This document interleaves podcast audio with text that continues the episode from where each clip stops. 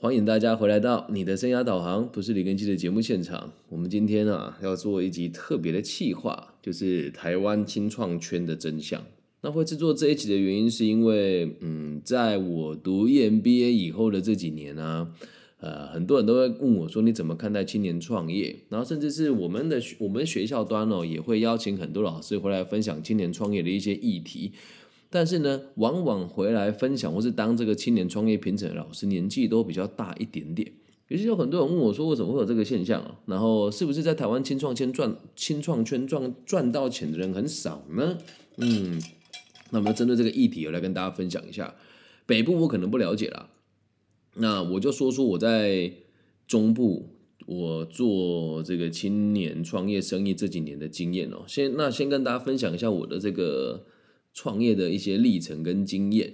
一开始我曾经在逢甲夜市卖过耳环，那年二十一岁吧，对我就买了一个那个木板挂在胸前，然后去买那个那叫什么古那个服饰店那种很漂亮的纽扣，然后回家拿一个那个铁针或银针把它焊上去，就成为一个耳环啦，然后就拿去卖，哎，还真还还还真的是毛利蛮高的。好，那是我第一次。创业，然后之前有做过个比较扯的事情啊，就是 反正我觉得讲了也没有关系啊，就是我曾经卖这个维他命骗别人说这个是摇头丸哦，然后这个是我十九岁发生的事，然后二十一岁我在逢甲夜市卖这个小的这个耳环啊，那目前这个状况都是独资嘛，然后在后来大一点点的时候呢，呃，我曾经短暂的去卖过饭团加红茶。曾经很短暂，就找一个这个办公大楼的楼下，就摆个地摊，哦，就卖红茶跟卖饭团，一次就五十组嘛，然后一组我就卖五十块，哦，然后一天就赚这样两千五百块，诶，其实听起来还不错哈，那时候就觉得好玩嘛。然后之后回来台湾以后呢，就曾经跟朋友一起去卖过薯条。就卖薯条，那卖薯条这个也算是独资嘛？其实那时候也不算自己创业吧，就是跟我的这个合伙人他们一起，我就在前面卖薯条，然后他们在旁边卖饮料。那到这时候呢，就是已经开始看到身边陆陆续续有很多哥哥姐姐都创业了，然后也不能说他成功还是不成功了哈，因为。哎，怎么说呢？你就看到很多人大你一两岁，然后大家会合伙啊，开什么飞镖店呐、火锅店呐、烤肉店呐，然后大家的这个 创业的时间通常都不会超过两年到三年就收起来了。那以前在我幼小的心灵当中啊，当我刚出社会一个月只有三万四万收入的时候，我就常常在想一件事情是。怎么人家开店这么轻松写意，又这么随随便便？而那时候的台湾啊，大概在十几年前，还没有那么多人会被主会会被鼓励说你要创业啊，你要冒险啊，没有，当时还没有这个氛围哦。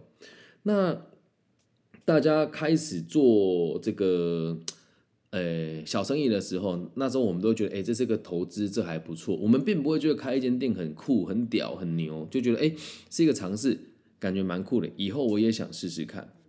那到我自己累积了一定程度资本额之后，我的存款到六十万的那个阶段，我的第一个合伙人就是大家看得到这个一中街的这个一间很有名的连锁餐厅，他就说我们想要开餐厅，你要不要和我们一起？其实当时哦，像他这么聪明的创业者很少。那我那时候也不是说自己会演示英雄啦，我就觉得，嗯，我这个朋友还不错啊，而且我很看好他们，很很有才华，有脑袋，然后做事情又够冷静，面对竞争又又够理性，所以我就也和他们一起投资了。然后投资了之后，发现我就发现，哇哦，不得了诶，因为他们做这个生意真的就开始赚钱，前期可能还没有赚钱呢，还没赚钱的时候，我就还是会请大家吃饭呐，或者过去什么东西坏掉会付钱帮大家负担。然后会带很多朋友过去用餐等等的。那这个餐厅成功了以后，我们也面临的每一个人都会面临的问题，就是合伙了之后，如果分红变多了，那大家肯定就会有机会有冲突。那当然我们处理的也很好了，就这两三年，我们就把股份卖掉了之后，现在也还是很好的朋友。那再看看现在的清创圈，我就发现一件事哦，也不是我在爱吹牛了哦。我们当时投资这间公司的资本额是三百五十万，我投资三百万。我要卖掉它之前，它的市值大概啊，就是那时候本来有打算打官司啊，然后所以也有去估一下这个市值，大概在一亿到大概大概在两亿左右。那现在它的市值一定超过两亿，应该接近四亿到五亿了。这样子成功案例真的非常少，而且离奇的事情是我们都不接受多数的这些所谓的清创的资源，因为你会发现很奇怪，台湾的清创就有很多人出来分享他的经验。那如果你这个圈圈你觉得我讲的不对，你可以跳出来反驳我。大部分的人是没有创业经验的，然后大家就觉得啊，我对清创有议题有兴趣，然后就在回高中就是胡乱个两三次就出来当讲师啊。有的人这连会计是什么、分录是什么、是营业报表是什么，他都不知道；策略是什么、管理是什么、什么是企业的宗旨与核心目标，他们也不清楚。然后就开始在外面授课。然后这个问题哦就很有趣哦，就是我们现在台湾的官方单位有个很特别的状况，就是呢，很希望年轻人创新。创新其实本身它是没有不对的。但现在的这个创新创业，你仔细看哦，这个出来做新创竞赛的人，要么就是什么永续发展啊，哦，什么食什么食安问题啊，什么教育问题啊，这都老菜老菜新吃啊，没有意义啊，没有意义啊，为什么就没有人能够开一间很务实的 CNC 的这个车床代工厂？为什么就没有人可以很务实的开一间这个一定会赚钱的卤肉饭？为什么就没有人就可以好好？踏实的像我一样踏进学校做教育，然后弄一个协会，找到更多人协助你，真的去帮助别人，而不是靠某一些社会群体资助你啊。那你说这个东西会造成什么状况？你会看到很多年轻人现在看起来好像很成功哦，他们可能也会开名车，也会穿名牌，然后在别人面前讲话也是人五人六的。可是你会发现，他们就是一群在同温层生活的朋友。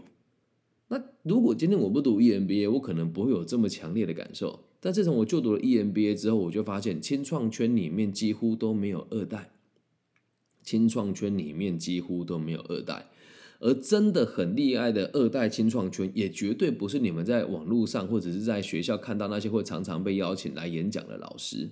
那这边我跟大家介绍几个我在身边很成功的青创家，而他们通常都跟我讲说，我很不屑去做这些成功案例的分享，因为年轻人，我现在连要找员工都很困难。我跟他讲道理，他也听不懂啊。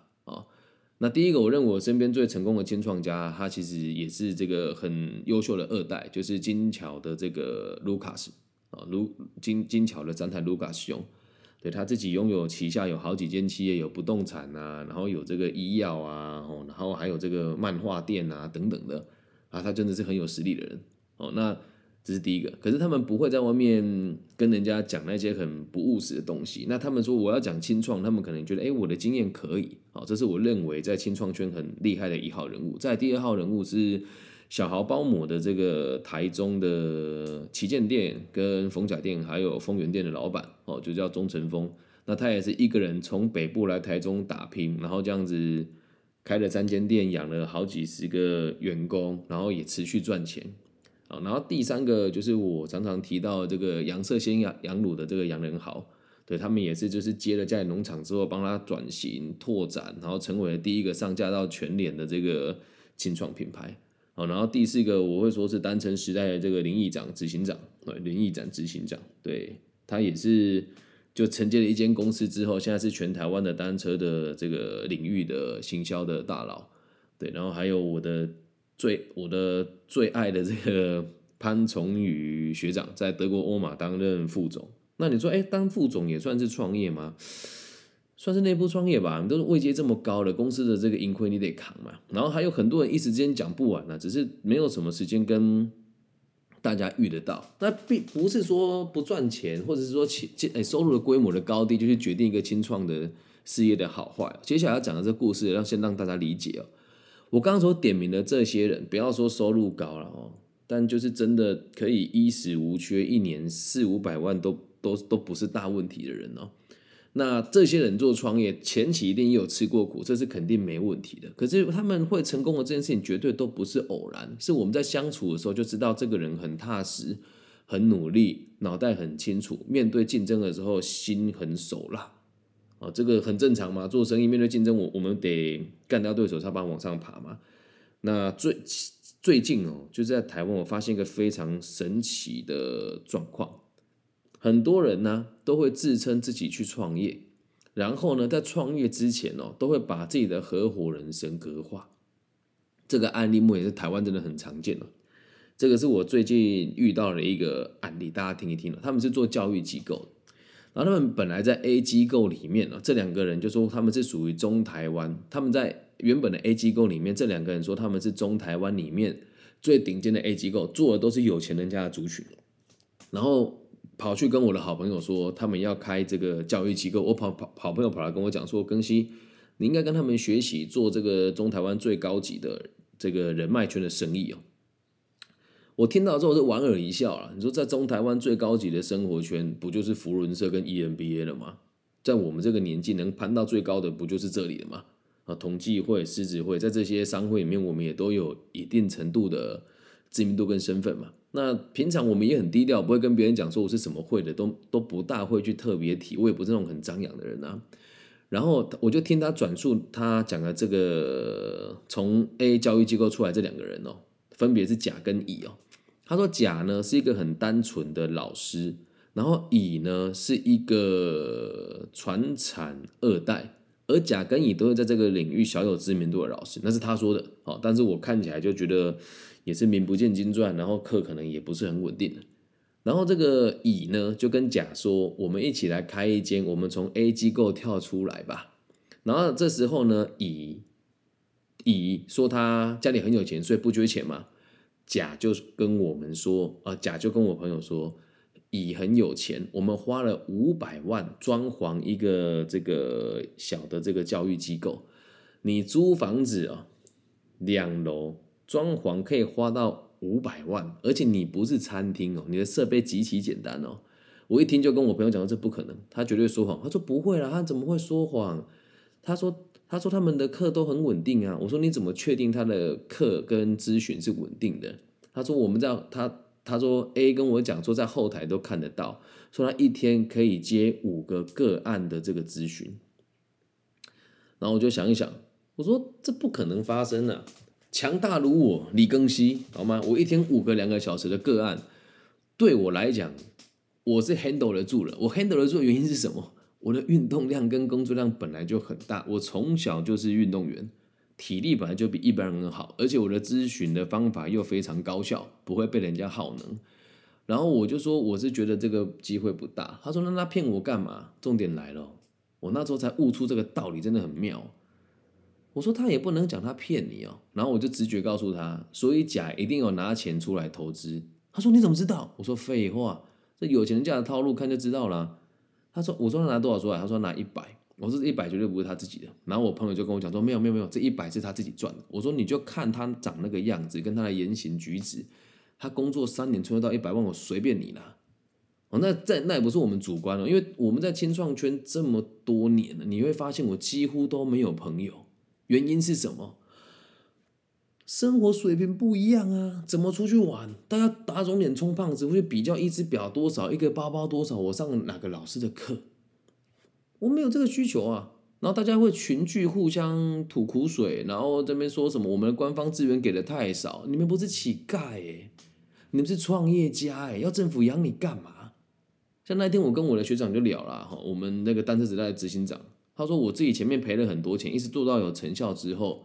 我们的这个官方单位才资助，你这个逻辑正常吗？那很多人连开公司一开始都是政府给你钱呢，然后就有人在外面会招摇撞骗呢。然后我身边也有很多有本事的人啊，什么叫有本事的人？就像我有一个朋友很擅长写企划，他会到全台湾的单位去承接这个培训工作，然后就有很多这个新创圈人想接近他。那我这个朋友对我是还蛮蛮信任，他问我说：“你们新创圈的人怎么看着？”我他把我归类青创圈了。我说姐姐不要这么说，我也不算是青创圈的人哦。为什么他们都会用这么试探的方式来问我要不要跟他合作？我说您做的事情是写企划，跟这个公务单位申请出来资源，然后去帮助年轻人跟失业者就业的嘛？他说对啊。我说，可是他们要你是拿了钱之后，给他们这群年轻人挥霍赔了也不用还，那他当然会比较不诚恳啊。他说：“清创圈人真是这样吗？”我说：“你动动你可爱的脑袋瓜想，就像我要做生意，我会跟政府拿钱吗？绝对不会啊！为什么？我跟政府拿钱代表我没那个实力。你只是因为某个时候受了某些人怜悯，你不要跟我说什么我们什么官方单位支持你创业啊，什么符合潮流趋势，没有那种事啊！你看过他们提案就知道多荒谬啊！我今天我也不想去提这些提案有多荒谬。再回到我们刚刚讲的那个甲跟乙的故事。”然后我这个朋友就问我说：“那甲为什么要骗我？”我就告诉他啊，甲也不觉得他骗你。哎，为什么？或许哦，我们刚刚讲那个乙那个我很有钱的那个男男性二代，他真的有在某一两天有接到五个个案这么多，然后他们拉出来之后就说要做全台中最顶端的人脉。不好意思啊。有钱人我们不是没看到，我也我也不是说自己真的决定有钱，但我的生活圈里面就都是这一群人。有时候你就知道哦，小时候我们参加一些活动当义工的时候，就觉得这个商社啦、EMBA 这些人看起来好做作。可是当我们自己成为这种人的时候，就发现没有，他们真的是有钱又有闲。当然也不是讲排外，但如果价值观处不来，他也很难跟你们相处啊。所以你说你你连这个呃富人圈都挤不进来，你要去做富人圈的生意，就是湖州嘛。可是问题是，为什么这么多人都会相信青创圈的人讲的话？来听清楚了，很多人做青年创业啊，都会有一个有钱的老公，或者是有一个有钱的情夫，或者是会有一个有钱的爸爸妈妈。很多企业不赚钱，其实他也无所谓。那就是造就了目前台湾清创圈这么乱七八糟的原因啊！我本来也不想要念说这个 我们的这个清创的内容有多多夸张，我现在就找几个案例给大家看。那我就不特别讲说是在什么地方申请的啦，大家就听一听，想一想啊。我就不说在什么地方申请，我觉得这样子有点不礼貌啊。我们就理性思考，跟大家讲一讲现在台湾的。新创圈的这个比赛的提案有多神奇？哦，我们来一起看一下。好，那资料如果你有兴趣的话，你私底下问我，我再告诉你了哦。现在大家都会说什么要永续发展呢？然后拿乐色来加工，然后再送出去给别人，啊，再再当成产品。如果照你这个逻辑讲，你当时就不应该去办鼎新集团吧？人家还把不能用的地沟油变成食物来做啊，对吧？然后还会有人就是把爸爸妈妈的这个传统的洗衣店，然后装潢了一下，就说自己社会企业。你没有啊，你只尽你爸妈的工作哎。对，然后还有就是说什么，诶，我是做这个青农的，那那也不是你种的，那是你跟别人收菜来卖。哦，像我一个朋友叫做慧琪，他就是自己种自己卖，然后卖的很好，也会把关当地的产线。他他卖这个我觉得合理啊。然后还有这个。就是就说我们青年要投入 E S E S G 这个永续工作，然后他们永续什么都说不出来啊，然后还有一群人连工作都有问题的，去考什么永续讲师，就出来教大家玩桌游，然后理解什么叫什么叫 永续发展，然后接下来就是有什么诶，我们觉得衣服丢掉很可惜呀，所以把衣服集合起来，然后再再卖给需要的人，那就是二手衣啊，到底意义何在？我不懂诶。我真的不懂哎，然后再就会有这这群人会玩在一起的原因是什么？你知道吗？因为大家东西都没有产值，所以玩在一起就可以让人家觉得我们彼此好像都是有一点作用的。那剩下一群有产值的年轻人，基本上就不会在青创圈混，你就会发现他们都会年少有成，看起来特别苍老，有趣吧？所以青创圈的目前的现况是这个样子。所以如果你要创业，年纪又不是那么的大，先跟我聊一聊吧。真的不要浪费时间，也也不要浪费金钱。然后常常有人如果要找你合作的时候，你就得先想一想，合伙的生意啊，通常也都不长久，通常也都不长久啊。那如果你要合伙的话，一定要找实力相当的人，也不要觉得说什么我我很幸运啊，找到一个很有钱的资助者啦，这都不是好事。你是什么块的料子，就该做什么样子的事情，了解哈。然后就有很多人就是 他们也没。种过菜啊，然后就说我们回回乡研发什么方法，然后成为农民等等的。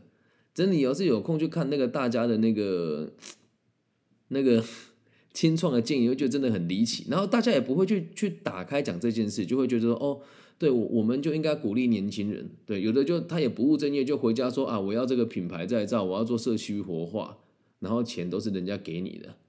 对，然后参加几个比赛，找几间行销公司写一写，就都会有一个还不错的这个这个知名度啦。然后还有很多人，你就仔细观察，他们都会跟某一些杂志啊，或者是媒体合作，然后就说什么：“哎呀，我们呃就是要降低台湾的这个族群对立啊，所以我就要当就是去做这个社会不平平，诶，去米平社会不平等的事情啊，等等的。”然后有的人是完全没有社会、没有教育的资格，然后成立一个社团，说他们要去把教育做好。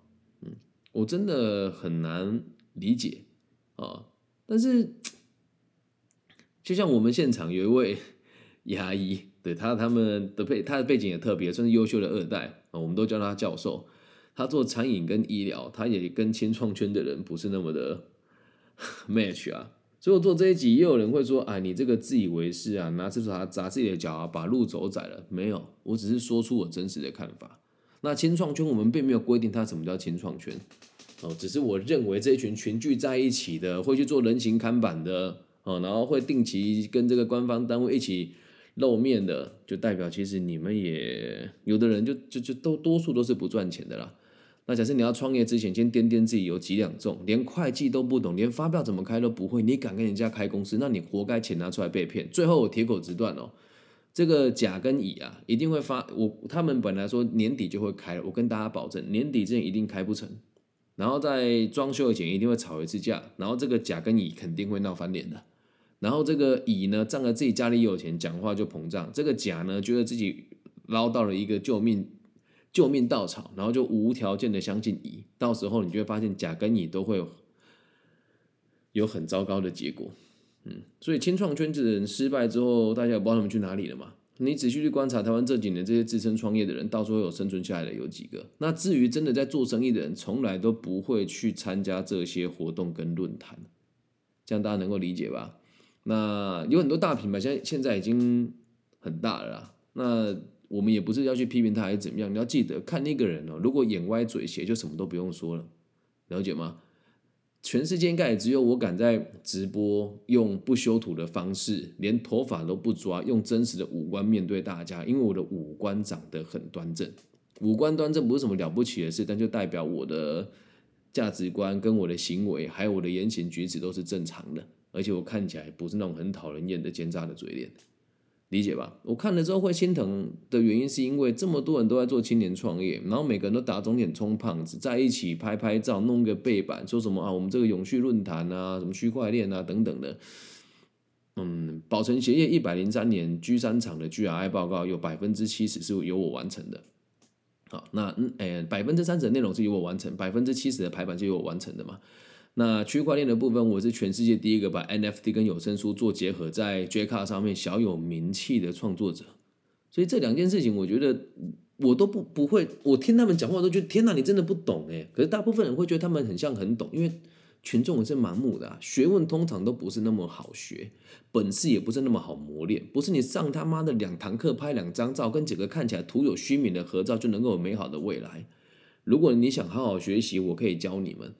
啊，嗯，结果论嘛，就真的是结果论啊。但你不要浪费我的时间了。很多人来跟我讲啊，老师，我跟你学习东西都告诉你了，你什么都不做，那我可能也帮助不了你，了解吗？所以青年创业的真相，除了你真的跳下去赔钱之外，说什么跟人家合伙啦、多听课程啊，都是狗屁的，为富不仁啊。多少有些人做肮脏的事，他会告诉你吗？越年轻的越赚钱，通常越有黑幕啊，懂吗？那我们也不是说赚钱不好，也不是说用这种。在商业这组织架构用这种血腥的方式赚到钱，值得被谴责？没有，这些事情其实都很正常，都很正常。只是呢，没有人会告诉年轻人是这个样子。不然换个方式说哦，你如果真的创了业，开了一间餐厅，讲难听一点，你还不是供应商的奴才？如果你还贷了款，你还不是资本家的奴才？你能说你创业吗？No，你没有跳出来，了解吧？一人公司你也不能说自己创业，所以有人会说，哎。庚希老师，你这样算创业吗？我只能说，如果你认为一个小企业主一个月赚十万块算很多的话，我没有成立自己的小企业，我有一个协会，我一个月可以赚他的两倍或者是三倍，那我算不算创业呢？懂吗？那人家说老师，人家要养员工诶，哦，那养员工对，一个月给他两万块买断他的青春，而我是让跟我合作的人赚到更多钱，那我创业还是他们这样子算创业呢？没有正确答案啊，了解吗？唉，真的。语重心长跟大家分享一下，如果真的听了某些演讲，觉得某些创业者讲的话很虎烂，就直接下面留言说，我觉得你们这样子讲话真的有点不负责任。记得啊，每一场创业者演讲都要请他提出相对应的证明，否则话就不用听了。了解吗？希望大家有独立思考的能力，也希望大家了解创业不是一件容易的事，更不希望大家贸然的投入。然后也期待大家能够拥有清楚的脑袋，面对你接下来要做的每一个决策。上班不可耻，拿爸妈的钱创业才可耻；当清洁工不可耻，写企划书骗官方单位的钱不还钱才可耻；脚踏实地被资本家压榨不可耻；假装自己成功诓骗别人投资你那才可耻；没钱吃饭在路边刻面包也不可耻；吃香喝辣参加社团跟人家借钱吃饭。那不叫可耻，那个叫值得我们同情。以上就是这一集全部的内容了。希望所有的所有台湾的这个青创圈的朋友可以自立自强。那北部的状况其实跟中部的状状况也差不多啦。很多上市会公司会因应这个某一些决策，所以就开一些子公司，然后在学校开立育成中心，也没有一间公司是成功的啊，也是有啦。你可以说老师，我有做哪一间公司有成功，你可以跟我分享。哦，那如果都没有，你就要接受我的说法。讲个最有趣的案例啊，现在发展到什么地步我不知道。如果你有买过这个产品，你可以纠正我。就有人去研发一个说什么桌上型的空净清净机，说什么这个东西很创新呐，我们花了很多钱研发。你有病是不是？就一颗大颗的变小颗的放在桌上，这个东西有人会买吗？傻了才会买一颗小的空气清净机放在桌上，谁会去买这个东西？而就是由台湾的顶尖大学做出来的。